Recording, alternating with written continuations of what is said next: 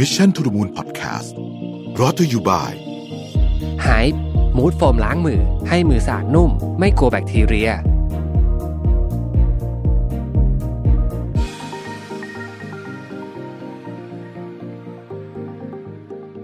สวัสดีครับยินดีต้อนรับเข้าสู่ Mission to the Moon Podcast นะครับ คุณอยู่กับรวิทยานุสาหะครับ วันนี้ผมเอาบทความจาก Harvard Business Review มาคุยกัน ชื่อว่า Four Ways to Democratize Data Science in Your Organization ในบทความนี้นะครับ เขาพูดถึงว่าเออตอนนี้บริษัทเยอะมากต้องใช้คำว่าเกือบทั้งหมดแหละนะมีแผนที่จะต้องทำอะไรเกี่ยวกับ Data คนส่วนใหญ่มักเริ่มต้นโดยการใช้สิ่งที่เรียกว่าเป็น Center of Excellence นะครับอาจจะมีการจ้าง Data Scientist ต่างๆมานะครับ แล้วก็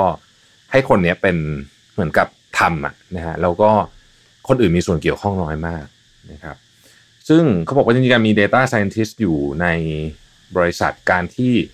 เอาข้อมูลมาแล้วก็มีการเอา AI หรือ Machine Learning เข้ามาเนี่ยยังไงเนี่ยมันก็เป็นสิ่งที่ดีอยู่แล้วนะฮะเพียงแต่ว่าสิ่งที่เขาพยายามจะนำเสนอในบทความนี้เนี่ยผู้เขียนเป็นอาจารย์ที่ MIT เนี่ยนะบอกว่าเขาคิดว่าการทำข้อมูลเนี่ยมันไม่ควรจะโฟกัสไปอยู่ ที่เฉพาะทีม Data Scientist พูดง่ายคือว่าเรื่องนี้ไม่ควรจะเป็นเรื่องที่มีคนรับผิดชอบเพียงแค่แผนกเดียวนะครับ ซึ่งผมอ่านถึงแค่หัวข้อแค่นี้ผมก็สนใจมากแล้ว เพราะตอนนี้เนี่ย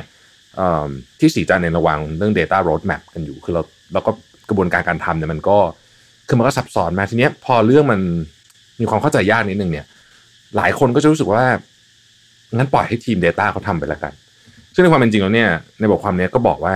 วิธีนี้จะเป็นวิธีที่ไม่ดี จริง ๆ แล้วเนี่ยวิธีที่ดีที่สุดเนี่ยคือวิธีที่ทุกคนมีส่วนร่วมใน Data หรือว่าการ democratize ก็คือการให้ Data เนี่ยมันมันมันมีส่วนร่วมจากทุกคนในองค์กรนะฮะมันมีคำถามหนึ่งที่น่าสนใจมากเขาเขาไปถามบริษัทใหญ่ๆเนี่ยเขาบอกว่าอ่าให้คุณเลือกระหว่างคุณมี Data Scientist แบบจบ PhD นะเก่งๆหนึ่งคน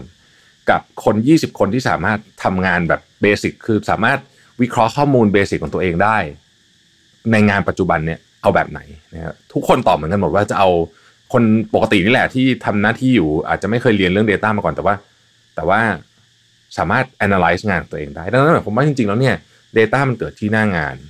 เอ่ออาจจะถูก process ผ่านกระบวนการบางอย่าง แต่ในที่สุดคนหน้างานถ้าคนหน้างานไม่ยุ่งหรือไม่เกี่ยวข้องเลยเนี่ยหรือไม่มีส่วนร่วมเลยเนี่ย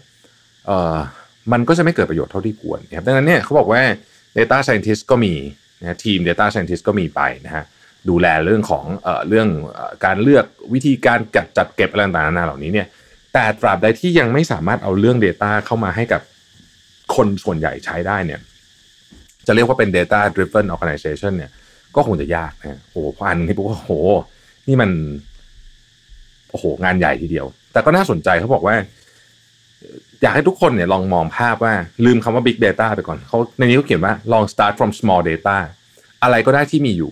แล้วก็อย่าไปทำทีเดียวทั้งหมดลองเริ่มทำทีละทีม เอา data scientist มาด้วยก็ได้สมมติว่าเราเริ่มทำกับ sales team นะแต่ทำยังไงก็ได้ให้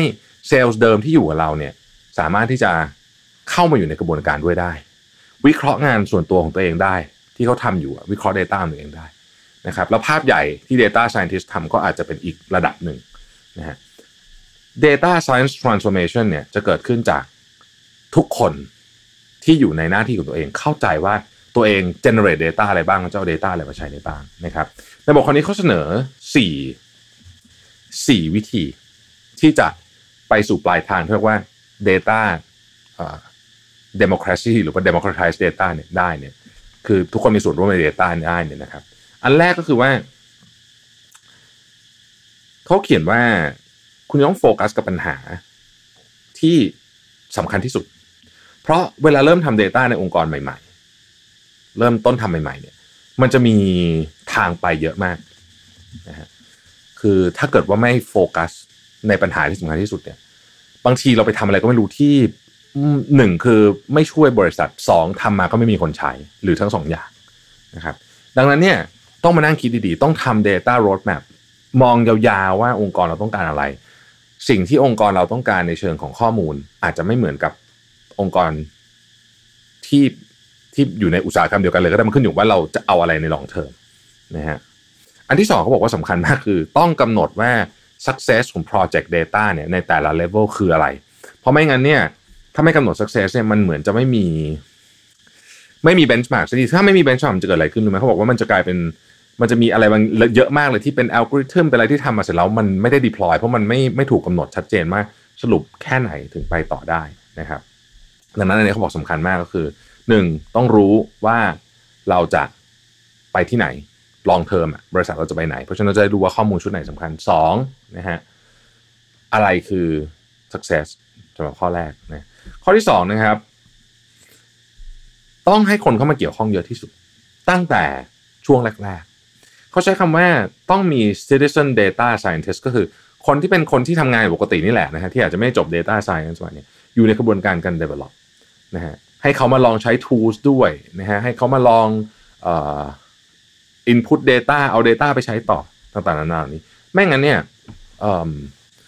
ถ้ามันไม่ถูก develop จากคนที่ใช้งานจริงหน้างานเนี่ย มันบางทีมันจะมีของที่ดูเจ๋งมากเลยในสายตา CTO หรือว่า CEO หรือว่าอะไรเงี้ย แต่ว่าพอมาใช้จริงมันใช้ไม่ได้นนี้ก็เป็นปัญหาหนึ่งนะครับ อันที่สามเนี่ยนะครับ reprioritize data science efforts and reassign data scientists นะเขาบอกว่า เอา data scientist เนี่ยไปทำงานที่สำคัญจริงๆนะคืออย่าให้ data scientist เนี่ยมาทำงานที่คนทั่วๆไปเนี่ยทำได้เพราะว่า data scientist เป็นเป็นเป็นบุคลากรที่หายากนะครับ แล้วก็มีคุณค่า เพราะฉะนั้นต้องต้องให้เขาไปโฟกัสกับเรื่องที่ถูก เช่นไปวางโครงสร้างนะฮะไปวางผังวางรถแมพอะไรอย่างเงี้ยแต่ว่าของอย่างอื่นที่คนอื่นทำได้ในองค์กรไม่คนอื่นทำ ข้อ 4 คือ develop and communicate broad vision of data science เขาบอกว่ามันควรจะมีที่หนึ่งที่สามารถที่จะเก็บ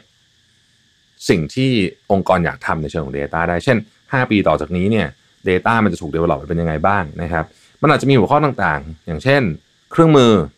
ที่ใช้แล้วเป็นประโยชน์มีคนใช้แล้วเป็นประโยชน์เป็นเครื่องมือนะฮะอันที่ 2 คือ Data ที่ใช้แล้วรู้สึกว่าเฮ้ยมันมันพัฒนางานได้จริง ข้อมูลบางอย่างเนี่ยก่อนใช้แล้วไม่รู้นะคือเราก็เดาๆเอาว่ามัน work ไม่ work บางอันมันก็ไม่ work บางอันมันก็ work จริงนะฮะ work จริงไม่จริงเนี่ยคือมันต้องไปดูใน field เนาะว่ามัน work ไหมนะครับเพราะฉะนั้นเนี่ยการที่มันมีตรงกลางอะคือมี center เนี่ยจึงเป็นเรื่องสำคัญนะครับเอ่อผมผมคิดว่าตอนนี้หลายคนมากเลยที่ที่ฟัง Mission to the Moon อยู่เนี่ยนะครับกำลังวางแผนเรื่องนี้ แล้วก็หลายท่านที่เหมือนผมนะคือไม่มี background ก็อาจจะกำลังมีความ struggle เหมือนกันนะ ผมเองก็ struggle กับเรื่องนี้นะฮะผมก็พยายามเรียนตอนที่ผมลงเรียนในพวก Data นี่เยอะมาก แล้วก็บางอันก็ลึกเกินไปเอ่อบางอันก็อาจจะผิวเกินไปนะก็ยังหาจุดที่สมดุลไม่เจอ แต่ก็พยายามเรียนรู้จากจากคนให้เยอะที่สุดนะผมพยายามคุยเวลาคุยกับใครตอนนี้เนี่ย ผมจะพยายามเจาะหัวข้อนี้ ผมรู้สึกว่ามันเป็นประเด็นที่เอ่อใช้เวลานาน เอาจริงนะใช้เวลานานกว่าที่วางแผนไว้ตอนแรกเยอะ แล้วก็ซับซ้อนนะครับแต่บทความนี้ดีตรงที่ว่า คือจุดหนึ่งเลยที่เดี๋ยวผมจะกลับไปพยายามทำเพิ่มขึ้นก็คือ คนที่เขาต้องใช้หรือว่าเขาเป็นคน input เขาเป็นคน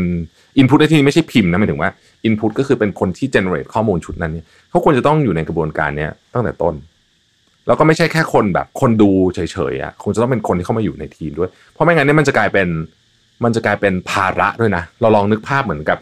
เวลาเราจะไปทำ standard ต่างคนรู้สึกเหมือนเป็นภาระใช่ไหมฮะถ้าเราถ้าเราทำให้ Data เป็นภาระของทุกแผนกเนี่ยก็จะไม่มีใครอยากทำแล้วน่าทำไงให้มันกลายเป็นสิ่งที่ไม่เป็นภาระแล้วเขามีส่วนร่วมตั้งแต่ต้น การจะทำให้คนรู้สึกว่าอยากจะใช้อะไรสักอย่างเนี่ยเขาก็ต้องมีส่วนร่วมด้วย เพราะว่าบางทีอย่างที่บอกครับ มันอาจจะดูดีนะ แต่ว่ามันใช้งานไม่ได้จริงก็มีเยอะ อันนี้ก็เป็น